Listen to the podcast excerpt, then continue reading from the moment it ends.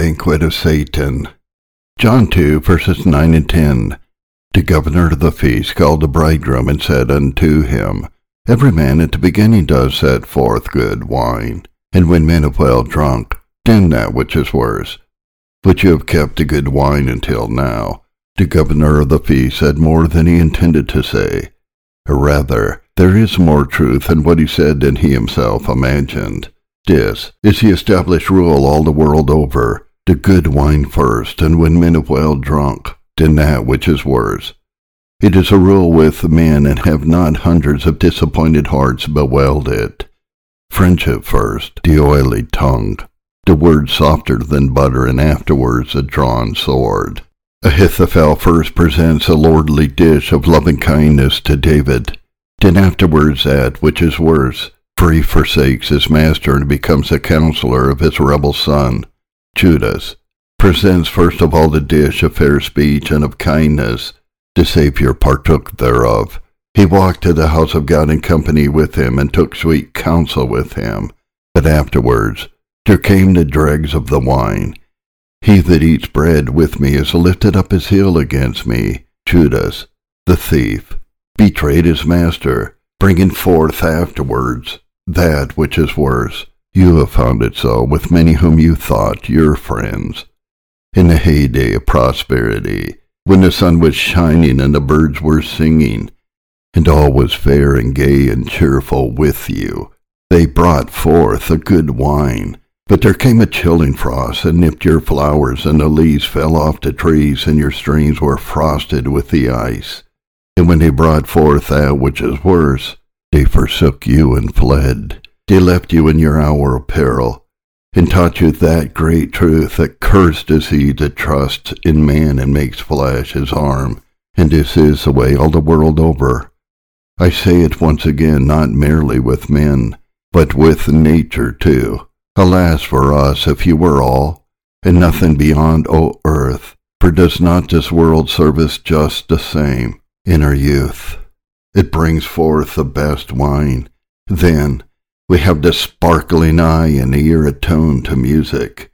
Then the blood flows swiftly through the veins and the pulse beats joyously. But wait a little, and there shall come forth afterwards that which is worse. For the keepers of the house shall tremble, and the strong men shall bow themselves. The grinders shall fail because they are few. They that look out of the window shall be darkened.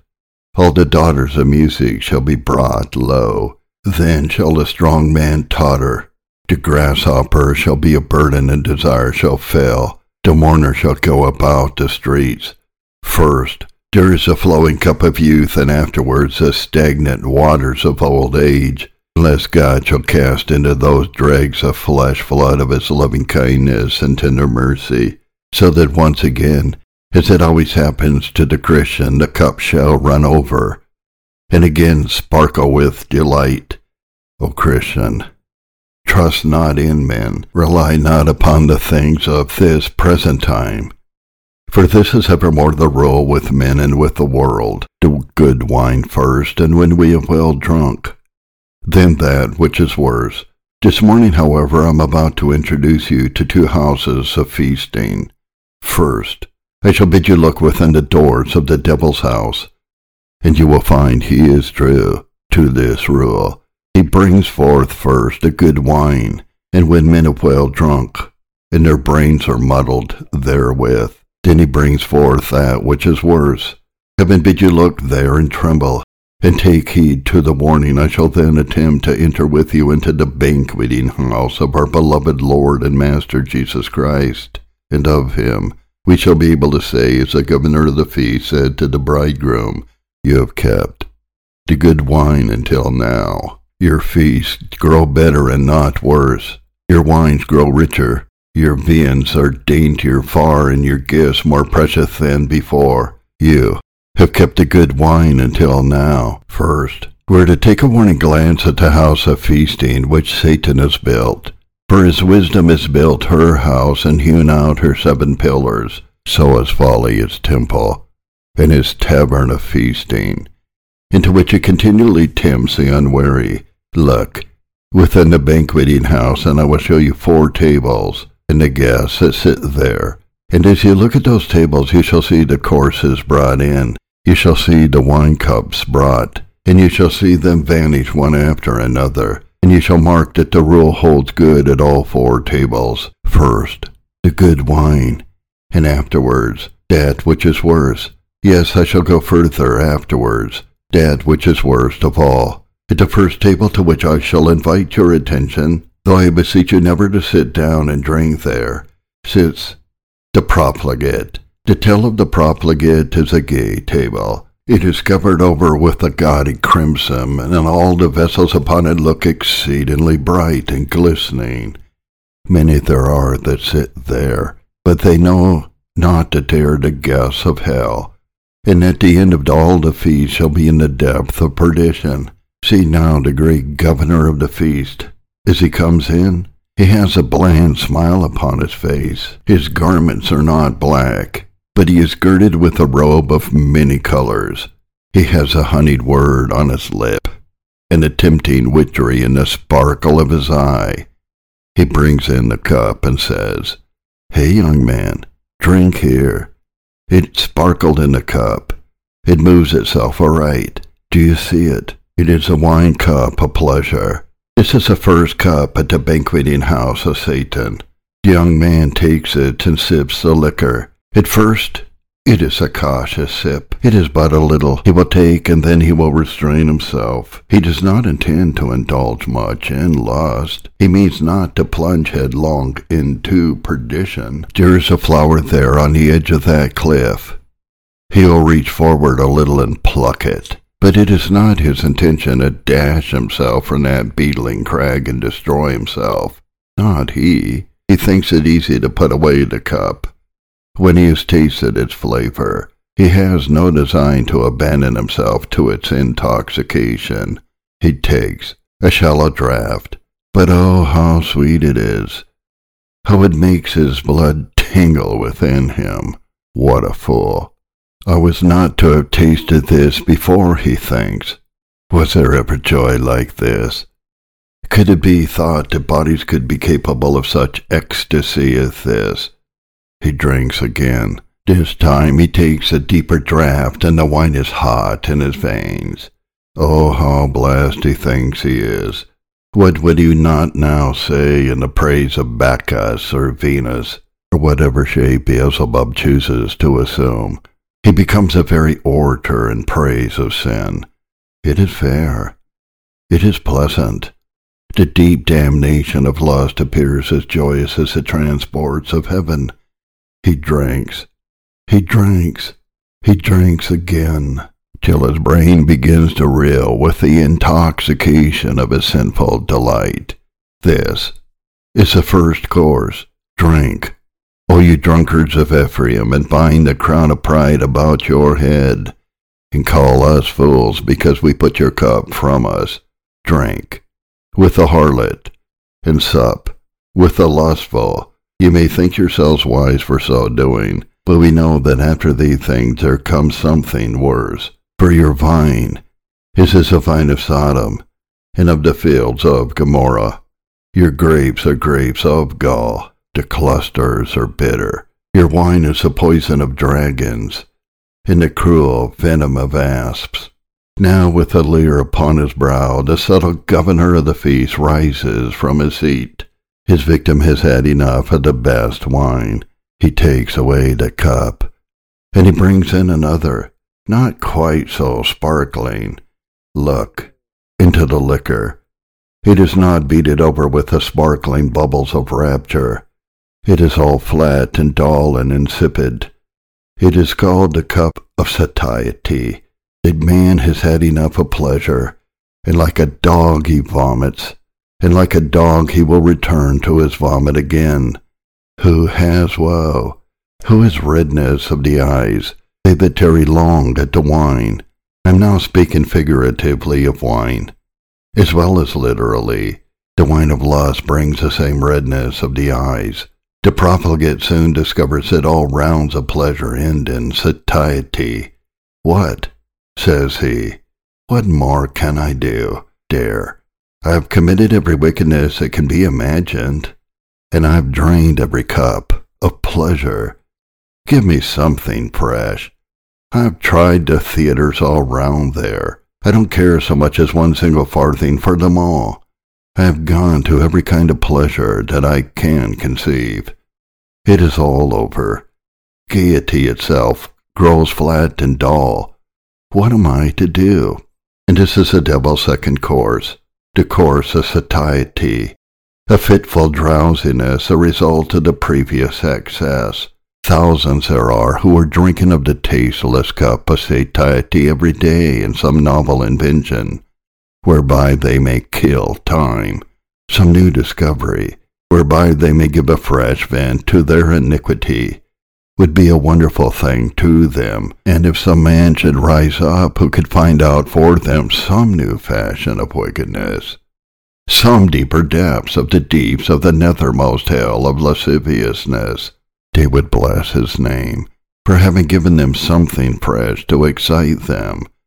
That is the devil's second course, and you see them partaking of it. There are some of you that are having a deep draught of it this morning you are the jaded horses of the fiend of lust, the disappointed followers of the will of the wisp of pleasure. God knows, if you were to speak your heart out, you would be obliged to say, There, I have tried pleasure, and I do not find it pleasure. I have gone around, and am just like the blind horse at the mill. I have to go around again I'm spellbound to the sin, but I cannot take delight in it now as I once did, for all the glory of it is as a fading flower, and as a hasty fruit before the summer. And while the feaster remains in the putrid sea of his infatuation, another scene is opening. The governor of the feast commands another liquor to be broached.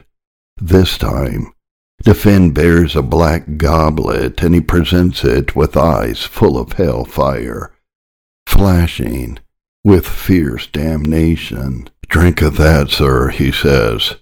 And a man sips it, and starts back and shrieks, Oh God, did ever I must come to this? You must drink, sir.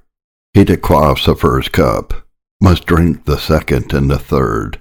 Drink, Though it is like fire down your throat, drink it. Though it is as lava of Etna in your bowels, drink. You must drink.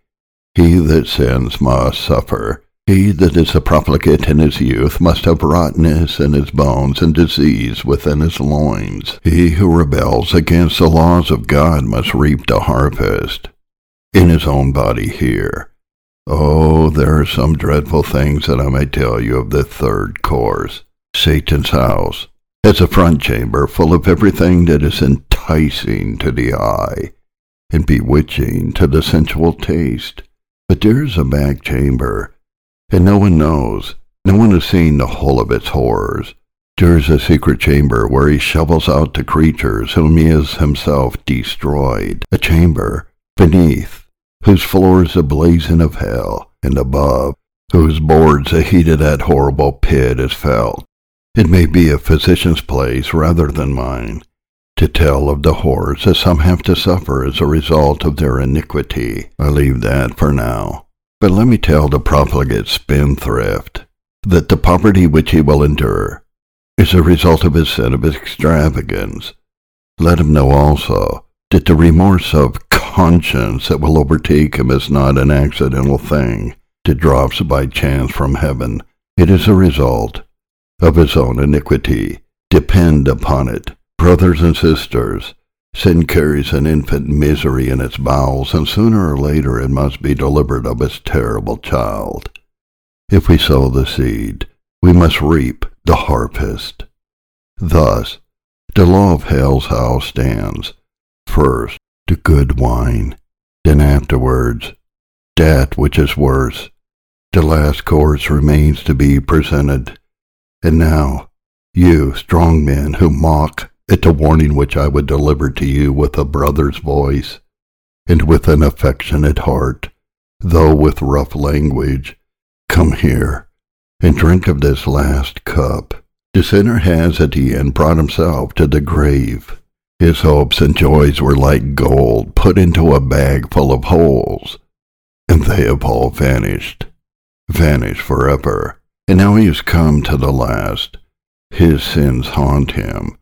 His transgressions perplex him. He is taken like a bull in a net. And how shall he escape? He dies and descends from disease to damnation. Till mortal language attempt to tell you the horrors of that last tremendous cup, of which a profligate must drink and drink forever. Look at it. You cannot see its depths, but cast an eye upon its seething surface. I hear the noise of rushing to and fro, and a sound as of gnashing of teeth, and a wailing of despairing souls. I look into that cup, and I hear a voice coming up from its depths. These shall go away into everlasting punishment. Tophet is prepared of old. The pile thereof is wood, and much smoke. The breath of the Lord like a stream of brimstone shall kindle it. And what do you say to this last course of Satan? Who among us shall dwell with devouring fire? Who among us shall dwell with everlasting burnings? Profligate, I beseech you, in the name of God, start from this table. Oh, be not so careless at your cups. Be not so asleep, secure in the peace which you now enjoy. Man, death, is at the door, and at his heels is swift destruction. As for you, who as yet have been restrained by a careful father, in the watchfulness of an anxious mother. I beseech you, shun the house of sin and folly. Let the wise man's words be written on your heart, and be you mindful of them in the hour of temptation. Remove your way far from her, and do not come near the door of her house, for the lips of a strange woman drop as an honeycomb, and her mouth is smoother than oil, but her end is bitter as wormwood, sharp as a two-edged sword. Her feet go down to death. Her steps take hold on hell. Do you see that other table yonder in the middle of the palace? Ah, good easy souls.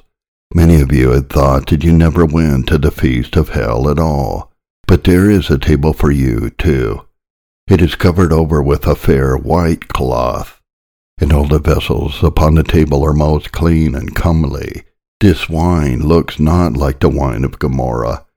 It moves aright, like the wine from the grapes of Eshcol. It seems to have no intoxication in it. It is like the ancient wine which they press from the grape into the cup. Heaven in it, no deadly poison. Do you see the men who sit at this table? How self-contented they are. Ask the white friends who wait at it and they will tell you.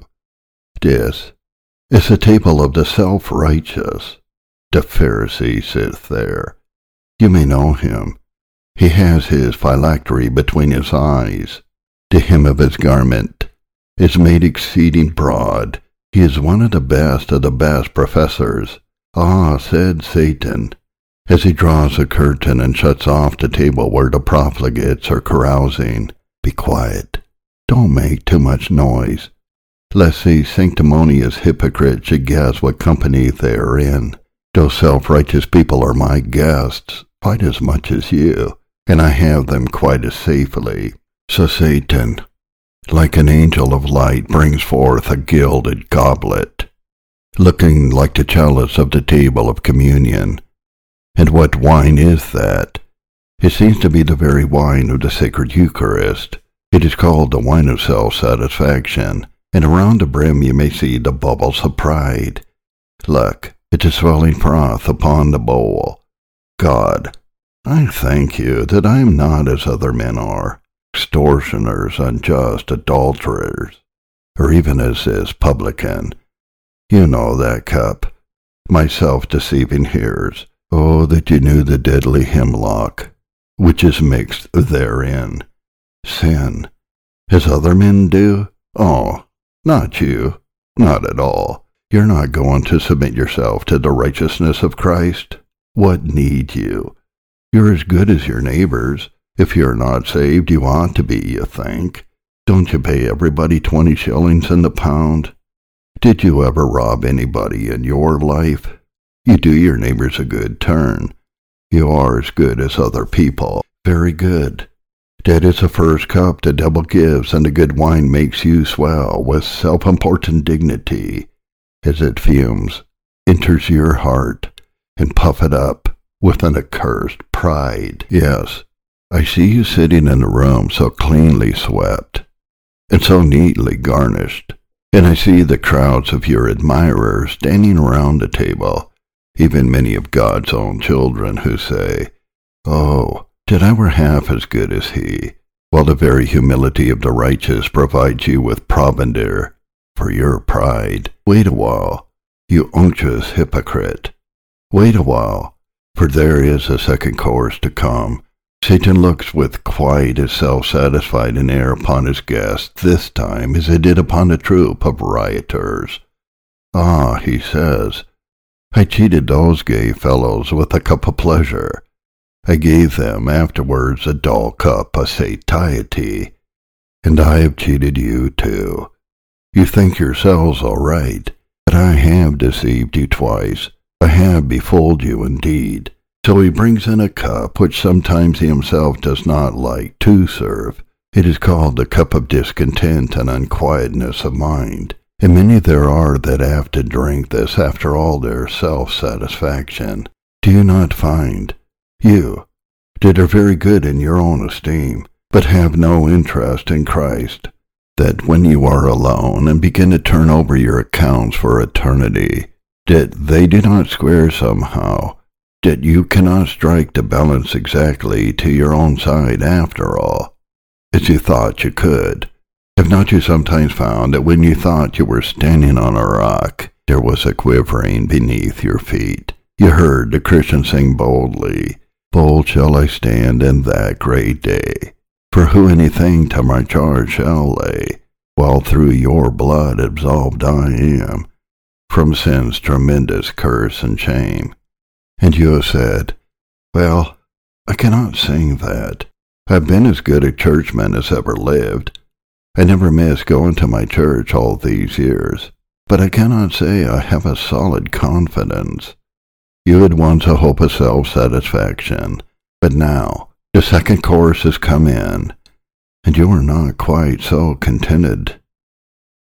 Such must be the fate of the self-righteous you thought there was a bridge of ceremonies, that baptism, confirmation, and the Lord's Supper made up all the solid arches of a bridge of good works and duties. But when you come to die, there shall be heard the cry, The bridge is broken, the bridge is broken. It will be in vain for you to turn round then. Death is close behind you.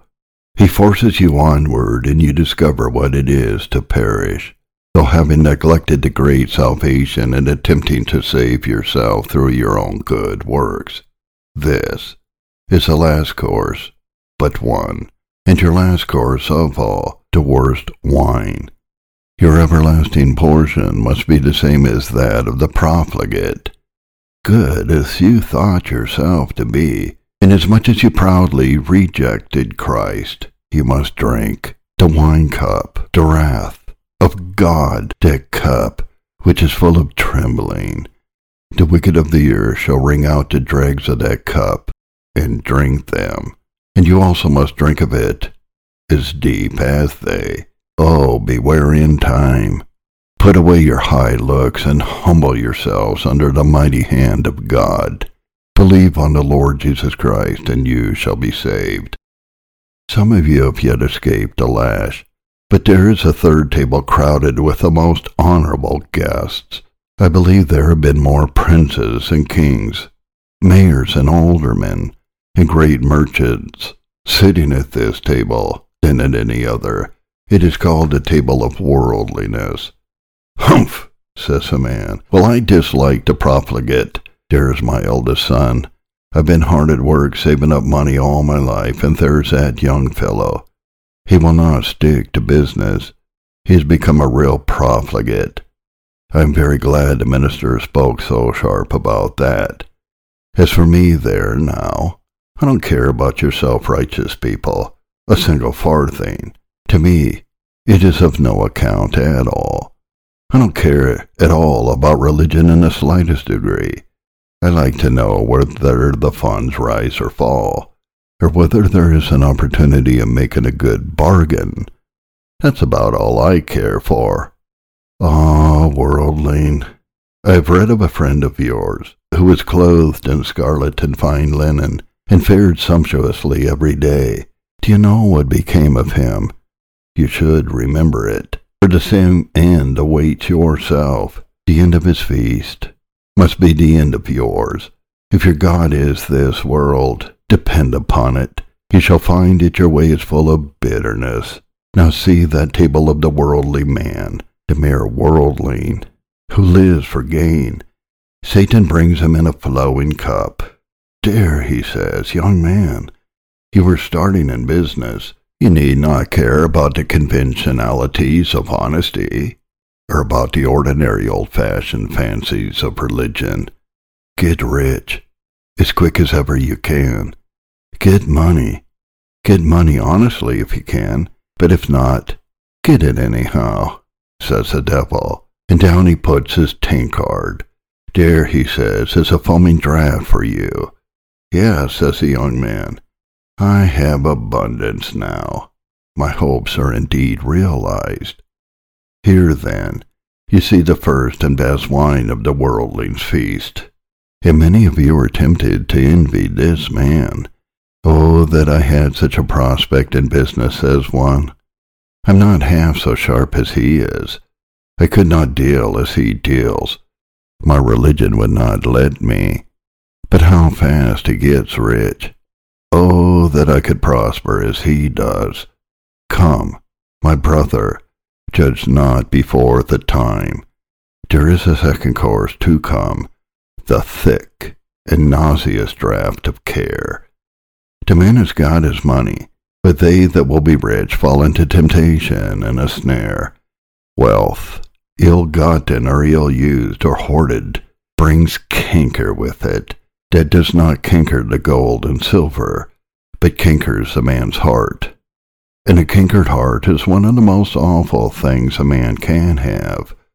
Ah, see this money lover, and mark the care which sits upon his heart.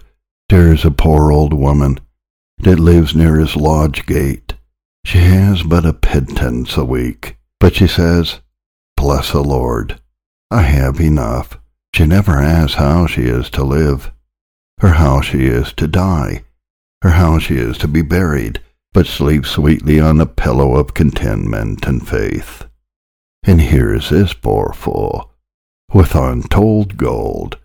He is miserable, because he happened to drop a sixpence as he walked along the streets, or because he had an extra call upon his charity to which the presence of some friend compelled him to yield, or perhaps he groans because his coat wears out too soon.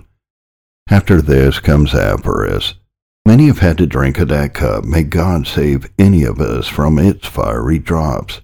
A great American preacher has said, Covetousness breeds misery, the sight of houses better than our own, of dress beyond our means, of jewels costlier than we may wear, a stately equipage and rare curiosities beyond our reach. These hatch the viper brood of covetous sots, vexing the poor, who would be rich, tormenting the rich, who would be richer. The covetous man pines to see pleasure. He is sad in the presence of cheerfulness and the joy of the world is his sorrow, because all the happiness of others is not his. I do not wonder that God abhors him. He inspects his heart as he would a cave full of noisome birds, or a nest of rattling reptiles, and loathes the sight of its crawling tenants. To the covetous man life is a nightmare, and God lets him wrestle with it as best he may. Mammon might build its palace on such a heart, and pleasure bring all its revelry there, honor all its garlands. It would be like pleasures in a sepulchre and garlands in a tomb. When a man becomes average, all he has is nothing to him. More, more, More, he says, like some poor creatures in a terrible fever, who cry, drink, drink, drink, and you give them drink, but after they have it, their thirst increases, like the horse leech. They cry, give, give, give. Avarice is a raving madness, which seeks to grasp the world in its arms, and yet despises the plenty it has already. Just as a curse of which many have died. And some have died with the bags of gold in their hands and with their misery upon their brow, because they could not take it with them into their coffin, and could not carry it into another world. Well, then, there comes the next course. Richard Baxter and those terrible old preachers used to picture the miser and the man who lived only to make gold in the middle of hell, and they imagined Mammon pouring melted gold down his throat. Dare say the mocking devils, that is what you wanted. You've got it now. Drink, drink, drink and the molten gold is poured down. I shall not, however, indulge in such terrible imaginations, but this much I know. He that lives to himself here must perish. He who sets his affections upon things on earth is not dug deep. He has built his house upon the sands, and when the rain descends and the floods come, down must come his house, and great must be the fall. It is the best wine first, however, it is a respectable man, respectable and respected. Everybody honors him. And afterwards, that which is worse. When meanness has beggared his wealth and covetousness has maddened his brain, it is sure to come. As sure as ever you give yourself up to worldliness. The fourth table is set in a very secluded corner, in a very private part of Satan's palace. There is a table set for secret sinners, and here the old rule is observed. At that table, in a room well darkened, I see a young man sitting today, and Satan is a servitor, stepping in so noiselessly that no one would hear him. He brings in the first cup, and oh, how sweet it is! It is a cup a secret sin. Stolen waters are sweet, and bread eaten in secret is pleasant. How sweet that morsel eaten all alone! Was there ever one that rolled so delicately under the tongue? This is the first. After that he brings in another, the wine of an unquiet conscience. The man's eyes are opened. He says, What have I done? What have I been doing? Ah, cries Achan. The first cup you brought me I saw sparkling in a wedge of gold and a goodly Babylonish garment, and I thought, oh, I must have that. But now my thought is, what shall I do to buy this? Where shall I put it? I must dig. Yea, I must dig deep as hell before I shall hide it, for sure enough it will be discovered. The grim governor of the feast is bringing in a massive bowl filled with a black mixture. The secret sinner drinks and is confounded he fears his sin will find him out. He has no peace, no happiness. He is full of an uneasy fear. He is afraid that he shall be detected. He dreams at night that there is someone after him. There is a voice in his ear telling him, I know all about it. I will tell it. He thinks perhaps that the sin which he has committed in secret will break out to his friends. The father will know it. The mother will know it. Yes, and it may be even the physician will tell the tale and blab out the wretched secret. For such a man there is no rest. He is always in dread of our rest. He is like the debtor I have read of, who owing a great deal of money was afraid the bailiffs were after him, and he happened one day to catch a asleep on the top of a palisade. And he said, There, let me go. I'm in a hurry. I'll pay you tomorrow, imagining that someone was laying hold of him. Such is the position in which the man places himself by partaking of the hidden things of dishonesty and sin. Thus he finds no rest for the sole of his foot, for fear of discovery. At last the discovery comes. It is the last cup.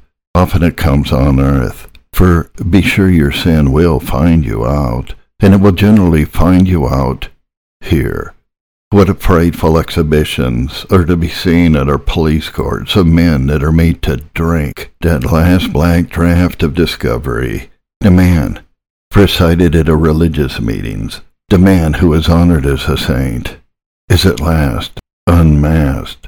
And what said the judge, and what said the world of him? He is a jest and a reproach and a rebuke everywhere. But suppose he should be so crafty that he passeth through life without discovery, though I think it is almost impossible. What a cup he must drink when he stands at last before the bar of God, bringing forth jailer, dread keeper of the dungeon of hell, lead forth the prisoner. He comes, the whole world is assembled. Stand up, sir. Did you not make a profession of religion? Did not everybody think you a saint? He is speechless, but many there are in that vast crowd who cry, We thought him so. The book is open. His deeds are read, transgression after transgression, all laid bare. Do you hear that hiss?